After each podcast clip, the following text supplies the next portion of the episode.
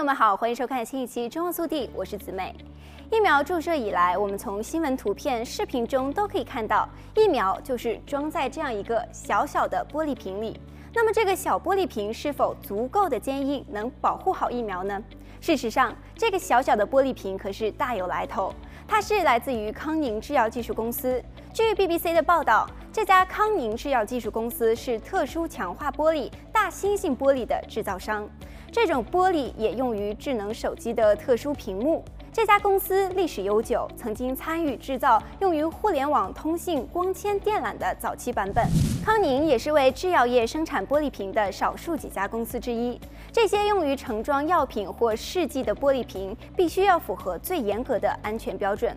包括防破碎和耐高温。德国肖特公司是另外一家专门生产医药容器玻璃的公司。目前，全球的疫苗玻璃瓶都来自于这两家公司。其中，康宁近期在制药业受到关注，是因为它在2017年引进的一种叫做 Valor 的强化玻璃产品。康宁说，用 Valor 制作的玻璃瓶非常的坚固，可以让其在生产现场更快的装瓶，使生产速度提高百分之五十。在全球争分夺秒的近短时间内，需要生产出数十亿疫苗之际，这可能更为关键。康宁的这种玻璃瓶之所以能够提高装瓶速度，是因为它可以承受更大的机械压力，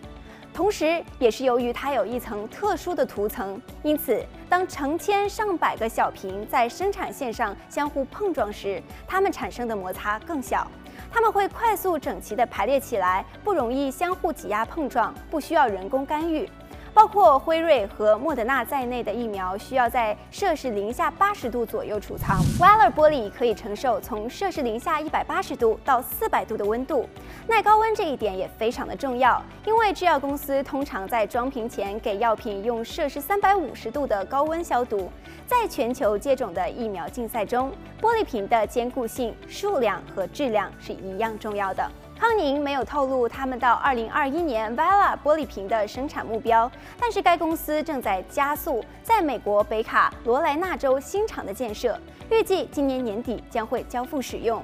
康宁公司的绍特博士表示，他从未想过自己的发明会在这样的疫情大流行中派上用场。他希望小瓶能帮助把疫苗送到最需要的人手中，疫苗能够帮助世界走出疫情。好了，本期节目到这里就结束了，让我们下期再见。